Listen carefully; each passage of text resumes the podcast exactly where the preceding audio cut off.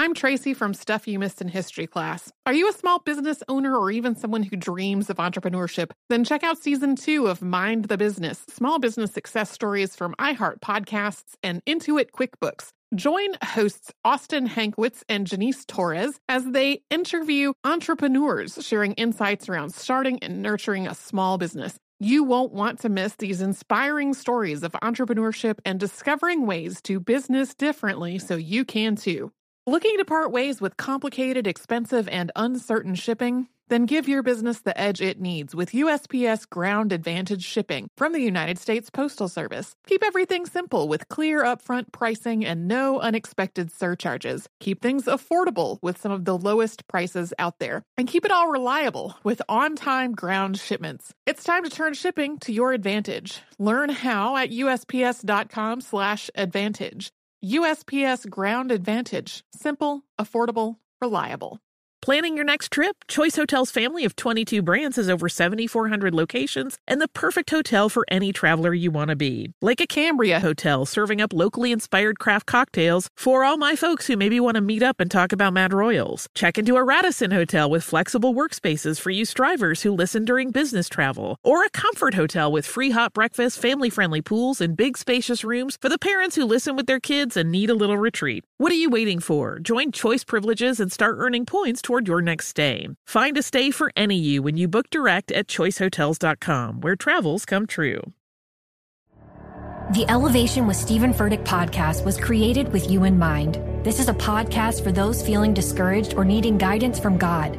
Together in this podcast, we'll dive deep into scripture, uncover the powerful truths that will help you rise above your limitations and embrace your full potential.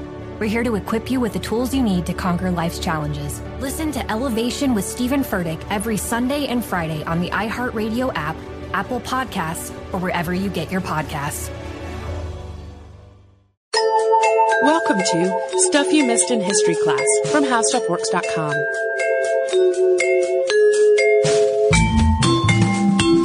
Hello and welcome to the podcast. I'm Holly Fry. And I'm Tracy V. Wilson. Hey Tracy, do you want to time travel quite a ways today?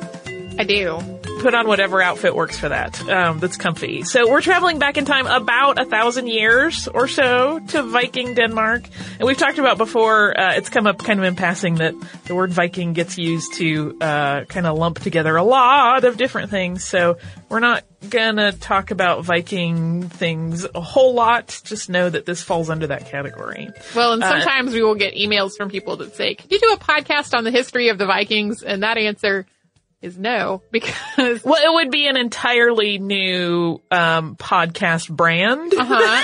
it would be Which a would be whole great. series, a hundred part series called "The History of the Vikings." It would be great. There's a lot of stuff, and part of it, as we'll discuss today, is that a lot of that history is still contentiously debated among historians. Uh, so, I mean, it's rich and fertile soil to do an entire podcast about, but, uh, you know, we cover all kinds of history. So today we're doing this one little narrow bit and we're talking about the Jelling dynasty of Denmark. Uh, if that's something you want to go do a search for on your own, Jelling is spelled with a J at the beginning. So it's like gelling. If you, uh, look at it and you're normally a, uh, an American English speaker. So the Jelling dynasty is often referred to as the beginning of the Danish monarchy. And that point, just as many points that we'll talk about, is argued by historians and rightly so, because there were certainly people there who had leadership of some sort before that. Uh, but this is when it first started being called Denmark. And this is a time and place in history where our knowledge is really pretty fuzzy. So keep all of that in mind as we go forward. So part of the problem with this particular piece of history stems from the fact that around the year 1200, two different historians wrote the first known written accounts of Denmark's early royalty. Both Sven Aggesen and Saxo Grammaticus describe the people and events involved in great detail, but those two accounts contradict each, each other in a whole lot of instances. We don't even know how much of the writing in each, in each case is the recording of oral history that had been handed down, which would automatically include some shifts in its accuracy, uh, versus how much could been could have been author embellishment and the result of viewing the information through their own contemporary lenses. So there's just a lot of fuzziness. there is. Uh, it's one of the reasons I'm sometimes reluctant to do things from this period. I feel like we have to caveat everything and go, we don't know this for sure. So that will happen. Just brace. Uh, and to start off in a nebulous place, we do not know when Gorm den Gamle, or Gorm the Old, who is often cited as the first king of Denmark, was born.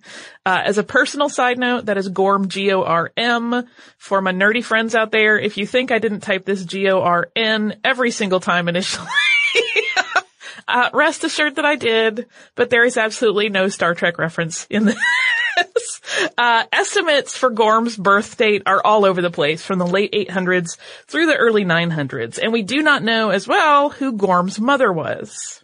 Gorm's father, Hardicanute, uh, had left his son an estate of land that he had claimed through force, and Gorm augmented the family's property holdings.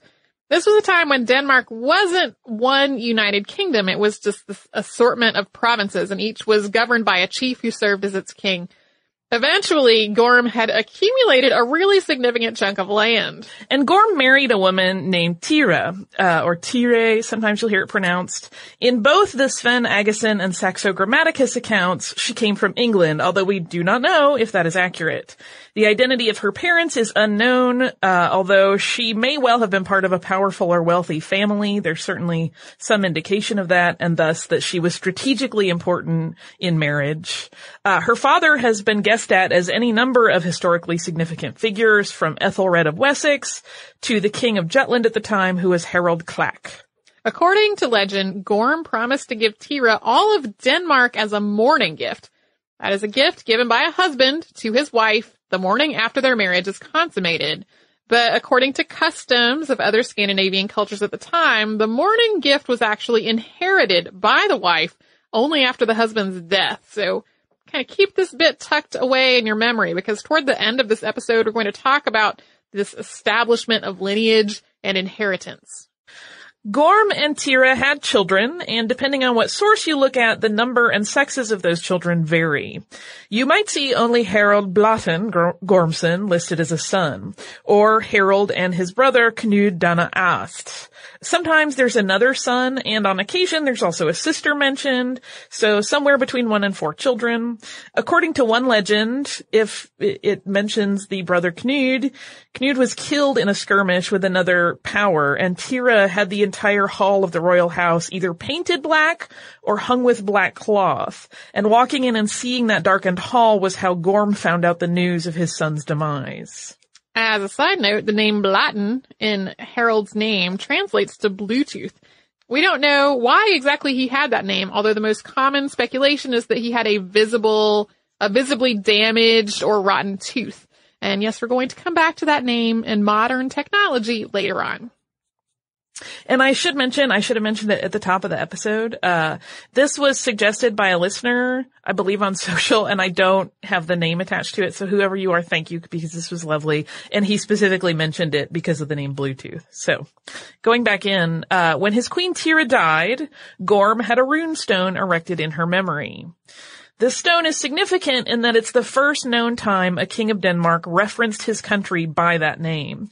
It's also the oldest known example of a Danish king's words, and this stone refers to Tira as the pride of Denmark. Sometimes you'll also see it written out as the adornment of Denmark. Some histories, though, indicate that Tira actually outlived her husband. There are also medieval texts that are really unclear as to this whole timeline. Tira's impact on the narrative of Denmark's early history as a monarch is also characterized in just a lot of different ways. Sometimes it's credit, she's credited with saving the country from conquest. Sometimes she's credited with saving Denmark from a famine. She's also, in some writings, cast as the architect of a fortifying wall along Denmark's southern border, although archaeologists have determined that the wall that the tale refers to was built long before her time as queen, uh, in the early 700s or maybe even earlier. And so we don't know the exact year of Tira's death, but because Gorm referred to himself as king on her rune stone, and again, as we said, this is all nebulous and we're going to talk a lot about the stones and the timeline in a moment.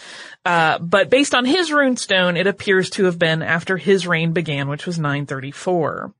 And in the winter of 958-959, Gorm the Old died. And at the time, he was possibly laid to rest in the same burial mound as Queen Tira, now known as the North Mound. But again, we do not know the exact location of Tira's burial, so this is another one of those hazy points. We are going to come back to Tira's resting place and this stone, as I said, in just a bit. Harold Blåtand Gormson became the king of Denmark when when Gorm died. And at the time, the Viking kingdom was polytheistic. But Harold perhaps knew that converting to Christianity would open the door to trade with other European powers, and so he decided that the Danes would be Christians. And as with all aspects of this story, this conversion to Christianity is characterized in multiple different ways in historical writings. By some accounts, he was more or less forced into transitioning the country's religion to Christianity after having been bested in battle by a Christian nation. But in other writings, he's described as coming to this decision through his own interest and eventual spiritual conversion. His reign was one of relative peace within Denmark, although he did meet with a mix of success and failure in his efforts to expand Denmark's lands through conquest. King Harold died in the autumn of 980. His son, Sven Forkbeard, may have been a rebellious upstart with eyes on the Jelling throne, and one of his supporters, one of uh, Sven's supporters, may have been the one to have shot and killed the king dead with an arrow. Harold's body was interred at a church that he had begun construction on. In 1820, excavators working in the burial mounds at Jelling discovered an empty tomb. The only things inside of it were a silver cup and some other small items. Dating the beams in the in the tomb indicated that they were cut right around the time that Gorm the Old had died. But if the tomb meant, was meant to hold the king, where was his body? And that question actually wasn't answered until the early 1970s. Uh, in 1970, Gorm's remains were found in the remains of a wooden church that had been built by Harold after he was christened. And as part of this shift to Christianity, it's believed that Harold had his father reburied in the church rather than the mound. After Gorm's remains were discovered, they were studied at Copenhagen's University and National Museum for several decades. Based on the studies of the remains, it's estimated that he was approximately 50 years old when he died, and that would have put his birth around the year 908. He was five foot seven or 172 centimeters tall, and he had rheumatism in his lower vertebrae. On August 30th of 2000, Gorm was reinterred at Jelling Church, and Denmark's royal family attended the ceremony. As we alluded to earlier, the exact location of Queen Tira's burial has been lost, and we'll talk more about the significance of that in just a few moments.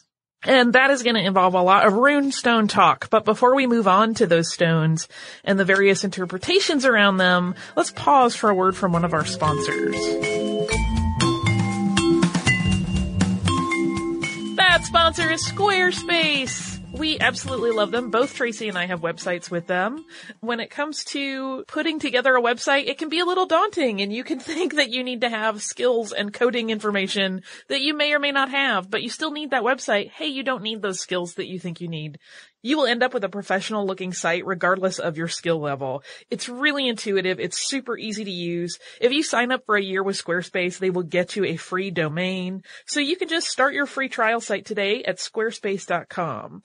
When you decide to sign up for Squarespace, make sure to use the offer code, which is history to get 10% off your first purchase.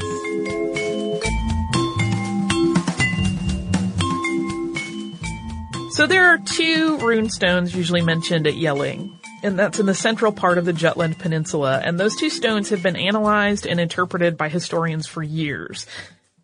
There is not settled consensus about them. Part of their mystery comes from the fact that the practice of erecting commemorative runestones appears to have been a fairly brief trend in the big picture. So unlike some other old cultural practices, we don't really have a particularly large sample set to inform interpretations. Plus their age means that a lot of them, having been sitting outside this whole time, have had some degradation. So the first smaller stone reads, King Gorm made this monument in memory of Tira, his wife, Denmark's adornment. And the larger stone uh, reads, Harold the king bade do these sepulchral monuments after Gorm his father and after Tira his mother, the Harold who won the whole of Denmark and all of Norway and made the Danes Christian. These stones are located adjacent to one another between two nearly identical mounds. Each of the mounds is 70 meters or 76 yards in diameter and 11 meters or 12 yards high. The north mound covers a burial chamber, but the south mound doesn't. The stones sit just south of a nearby masonry church that's still in use. It's not the original church though. This is a church that was built around the year 1100 to replace a wooden church on the site that had burned down. Uh, it was rebuilt several times over, but before it was switched to a masonry church. And the smaller stone, which we'll call the King Gorm stone, uh, the original position of that stone is not known. Its current placement is where it's been since approximately 1630. And just prior to that, we know that it was used as a seat outside the church for some period of time. And this stone features three vertical lines of runes on the front and one vertical line of runes on the back and two snakes that are also on the back. A larger Harold stone has three sides and on one of those there's uh, what's believed to be the first image of Christ in Scandinavia. For a while, the image was actually believed to have been a portrait of Harold himself, but early in the 19th century, it was established that it was indeed Christ. This stone, during a restoration project in the early 1980s, was determined to be in its original position. And there was actually a third stone found at Jelling in 1964, but it appears to be unrelated to the Gorm Harold Tira stones. There are a couple of pretty interesting areas of discussion around these two stones. Did King Gorm raise a rune stone to honor his queen? Or did Harold do it as part of sort of a historical revision? So this is where things get to me really fascinating and where they are very hotly debated. So the stones honoring Tira are notable because it was not really customary for rune stones to be raised for women. Denmark has 277 known Viking era runestones. Uh, remember how we mentioned a little bit ago that they don't really have a huge data set to go on? 277 is really not that many. But of that number, only 12 of those stones commemorate women, and two of those reference Tira, so that's a significant situation. Although there has also been a case uh, made that the reference to Denmark's adornment could actually be referencing Gorm, but that's not a particularly popular interpretation. Uh, the stones to Tira are even more unusual when you consider that these two are part of a group of only three known rune stones that were created at the command of kings. Other rune stones were raised by other people. It's possible that more than two of those 12 stones dedicated to women are actually in honor of Gorm's wife Tira. At least two other rune stones from the same time period also reference a woman named Tira, so is it very likely that there was another woman with the same name who was also inspiring the commissioning of multiple rune stones who just happened to be in the same area of Denmark at the same time? That, yeah, that seems a little bit coincidental. Uh, and it seems perhaps simply too coincidental for it to not all be the same woman. But on the flip side, even men weren't normally honored or commemorated in this way multiple times over either. There's actually only one man that we know of with multiple runestones. So it's just weird in a variety of ways. And one explanation for the multiple but allegedly unrelated mentions of a woman named Tira is that it was a common name in Jutland at the time. Historian Brigitte Sawyer makes the case, though, that the assumption of the name's commonplace nature is based on only seven or eight possible instances of its having been used. Four or five of those are on runestones. So the logic of claiming the runestones are honoring multiple women of the same name is pretty circular. yeah, they're using data to support that assertion that is the direct, um, the the direct thing that they're trying to prove out. So it gets really, really uh, a little bit squirrely at that point. And the smaller of those two Jelling stones thought to be erected by Gorm also has some linguistic characteristics which might give it away uh, as being younger than we are intended to believe. The stone credited to Harold, the larger of the two, has words that run together, whereas the rune stones that Gorm, or the rune stone that Gorm is supposed to have erected has dividing marks between the words, and that's a newer linguistic practice, indicating that the Gorm stone may actually have come second. We'll talk about why that may have been the case in just a moment, but first we are going to pause for a brief word from a sponsor.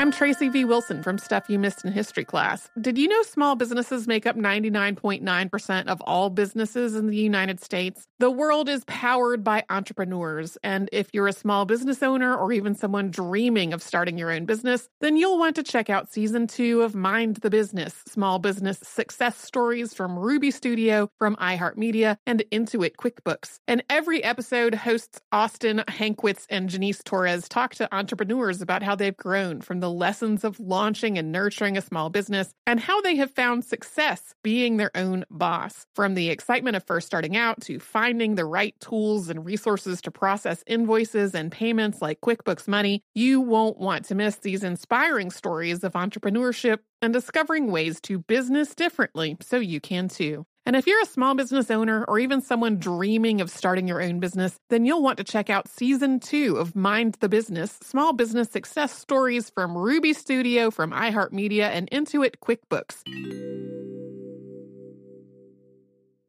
I'm preaching to somebody today who is waiting for God to give you your next step. And you don't know what it is yet. You need God to show you your next step.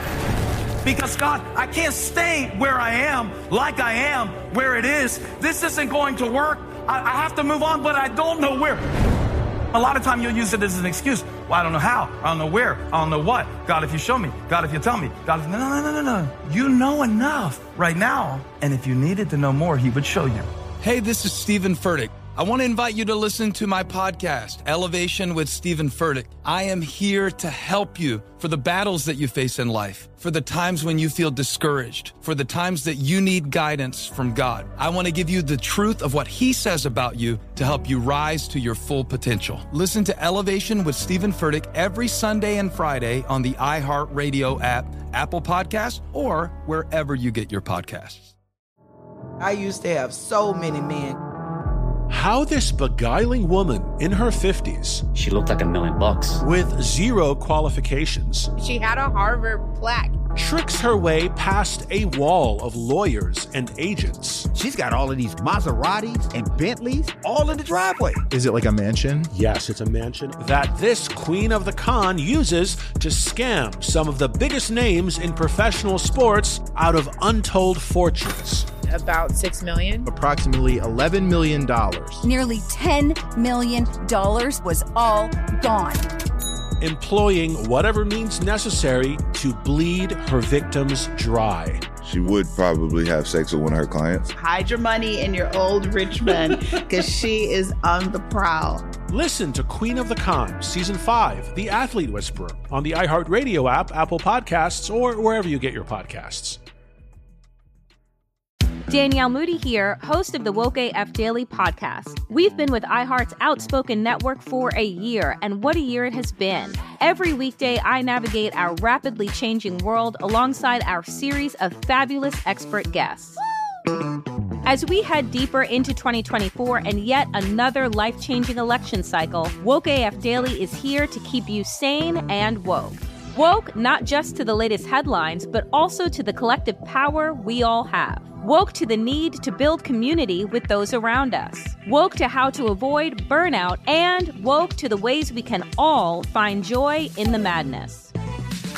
Make Woke AF Daily with Danielle Moody your podcast destination for 2024 election news and analysis. And tune in to hear the ways I am working to stay grounded amidst it all. Listen to Woke AF Daily Season 5 on the iHeartRadio app, Apple Podcasts, or wherever you get your podcasts.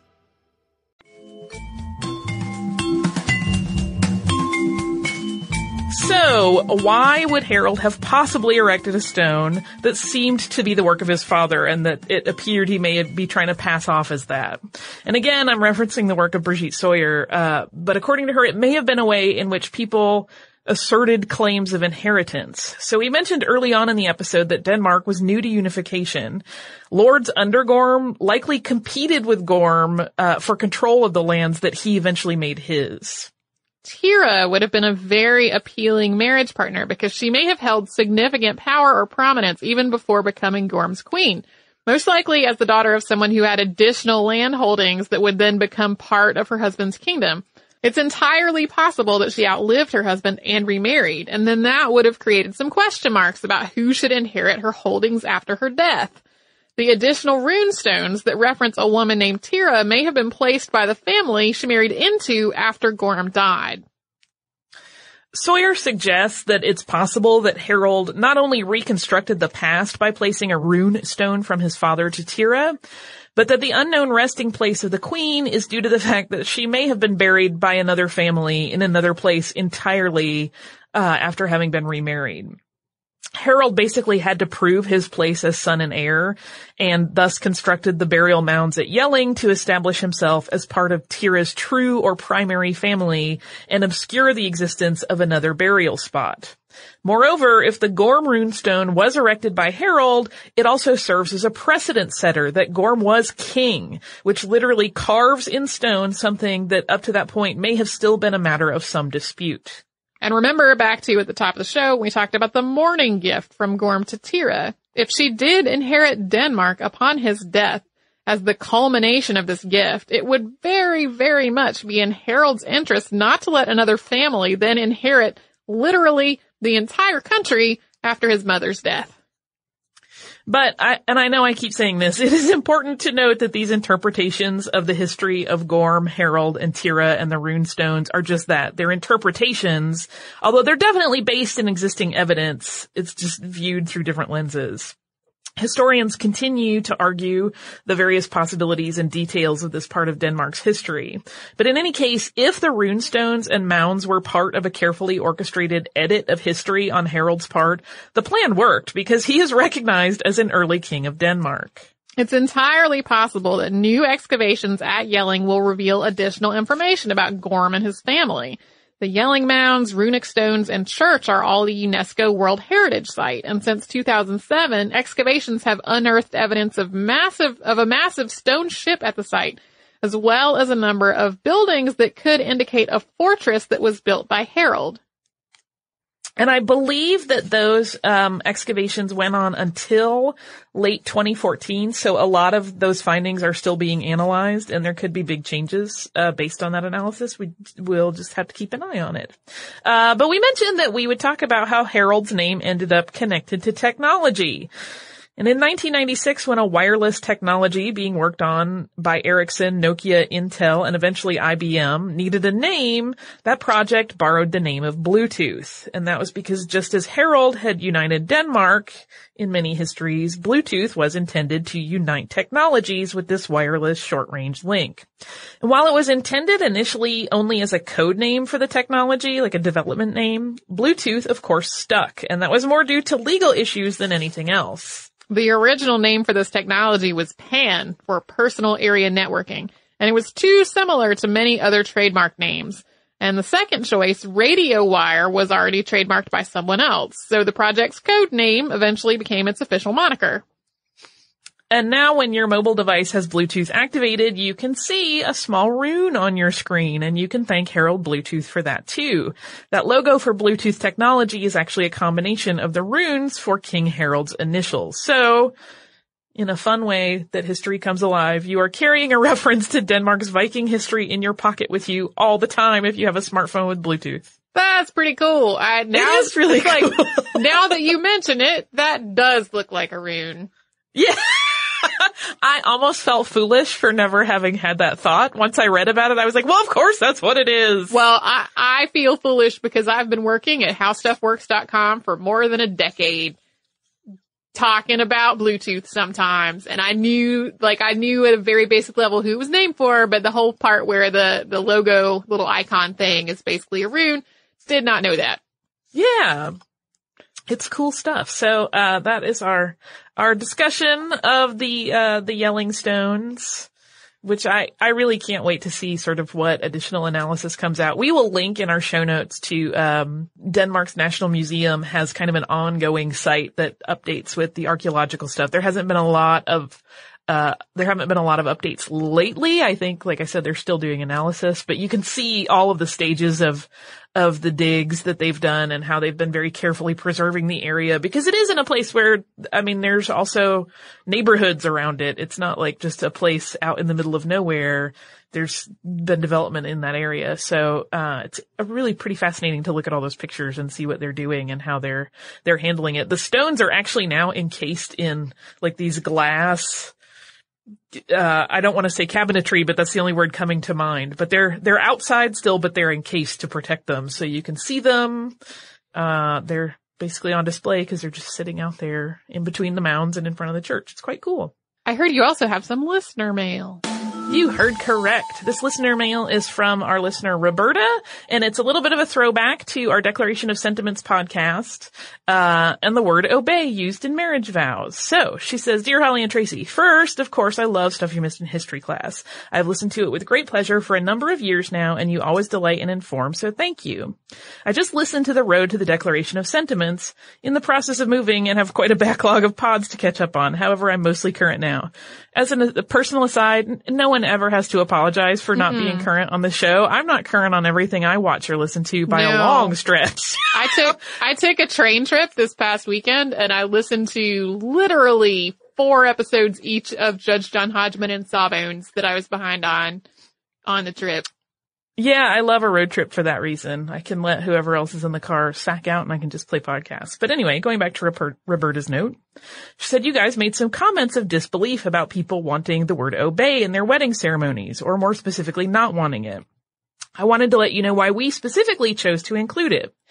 My husband and I were married by a justice of, justice of the peace in February 1998 and had a big ceremony September of that year.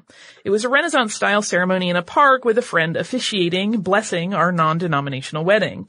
I'm agnostic. My husband is now, but he was still a believer at the time. And we wanted traditional Book of Common Prayer vows for authenticity, but also more so because it held some meaning for us. We discussed obey and came to the conclusion that it was important to us to include it. We each brought a child and some baggage and the idea that marriage was for life for us was very important. We included obey to drive home the point to each other that we were in this for the long haul. The twist is that we said it to each other. It was a little tongue in cheek, but we toss it at each other every once in a while to drive home the fact that we made promises to each other that can't easily be broken. We're progressive people who have chosen somewhat traditional gender roles and we're very aware that life is tenuous. Sometimes we need a reminder that the promises we've made to each other is the basis for everything else in our lives. So it is possible, though surely rare, that people on the left of the spectrum might choose to include it. I just thought maybe a different perspective might be interesting. Uh, thank you for your diligent research and beautiful work. I look forward to many more wonderful podcasts from you. And Tracy, congrats on your upcoming nuptials. I can tell you that after 18 years and five kids, marrying each other was the best, coolest, most awesome thing my hubs and I have ever done. I wish both of you and Holly and Brian a lifetime of the love and peace we've had. Much love.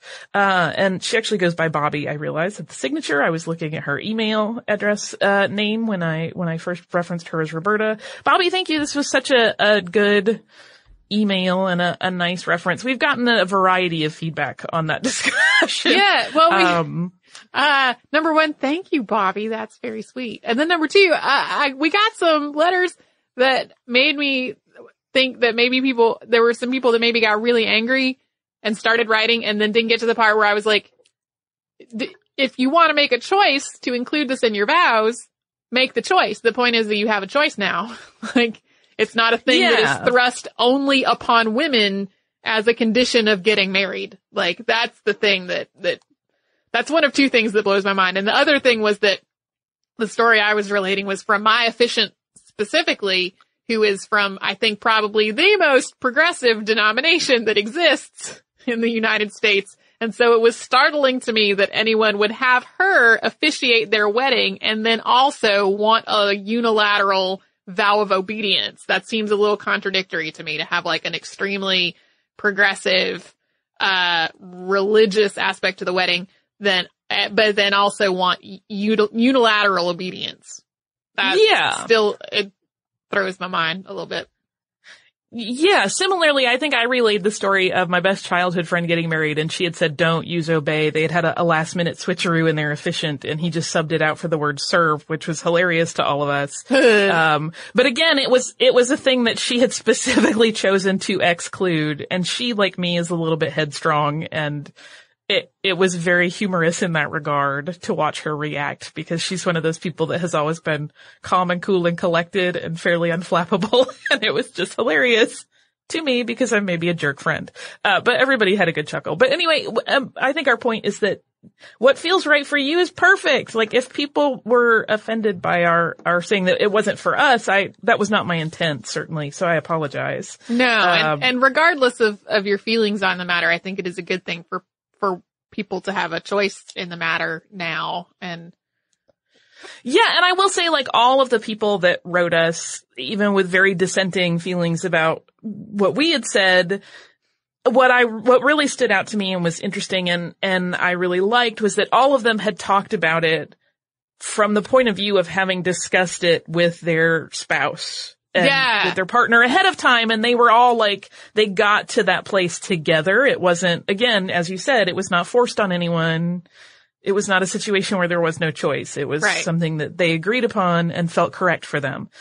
not a I'm a case big- where suddenly you're making a vow in front of people and it's not a vow you can actually hold in your heart. right.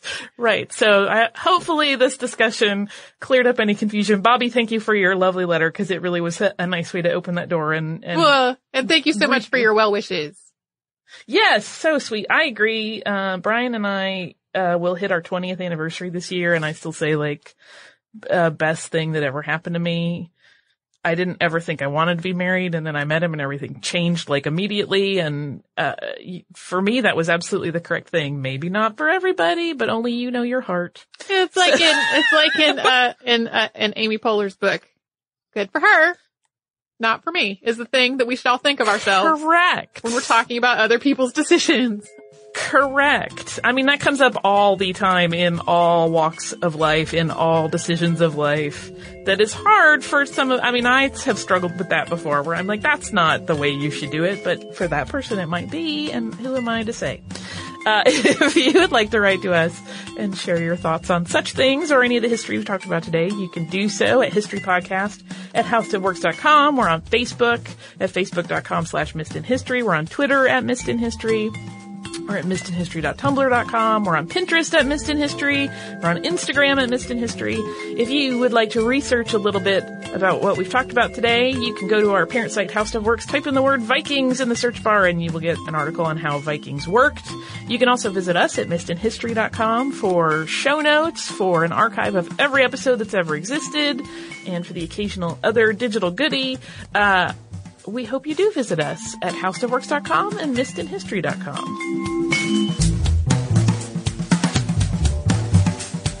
For more on this and thousands of other topics, visit howstuffworks.com.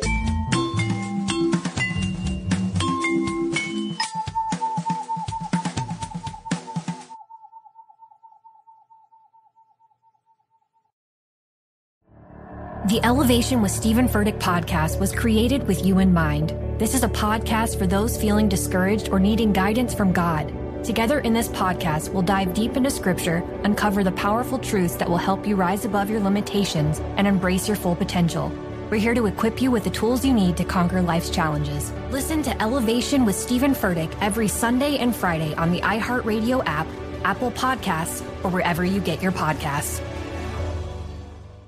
It's been almost 3,000 years, and Greek mythology has proved that it is not going anywhere. But it can be difficult to find entertaining and engaging retellings of these myths that aren't fictionalized. Lucky for you, I'm here. Let's Talk About Myths, Baby is the Greek mythology and ancient history podcast of your dreams.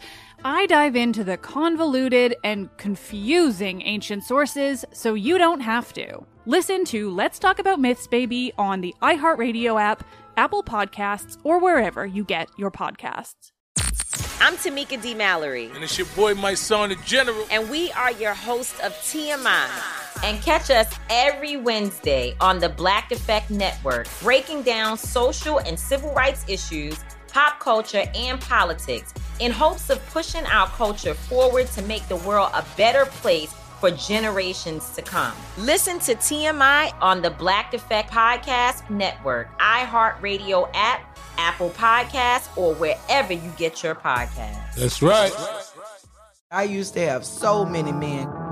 How this beguiling woman in her 50s, she looked like a million bucks, scams a bunch of famous athletes out of untold fortunes. Nearly $10 million was all gone. It's just unbelievable. Hide your money in your old rich man because she is on the prowl. Listen to Queen of the Con, Season 5, The Athlete Whisperer, on the iHeartRadio app, Apple Podcasts, or wherever you get your podcasts.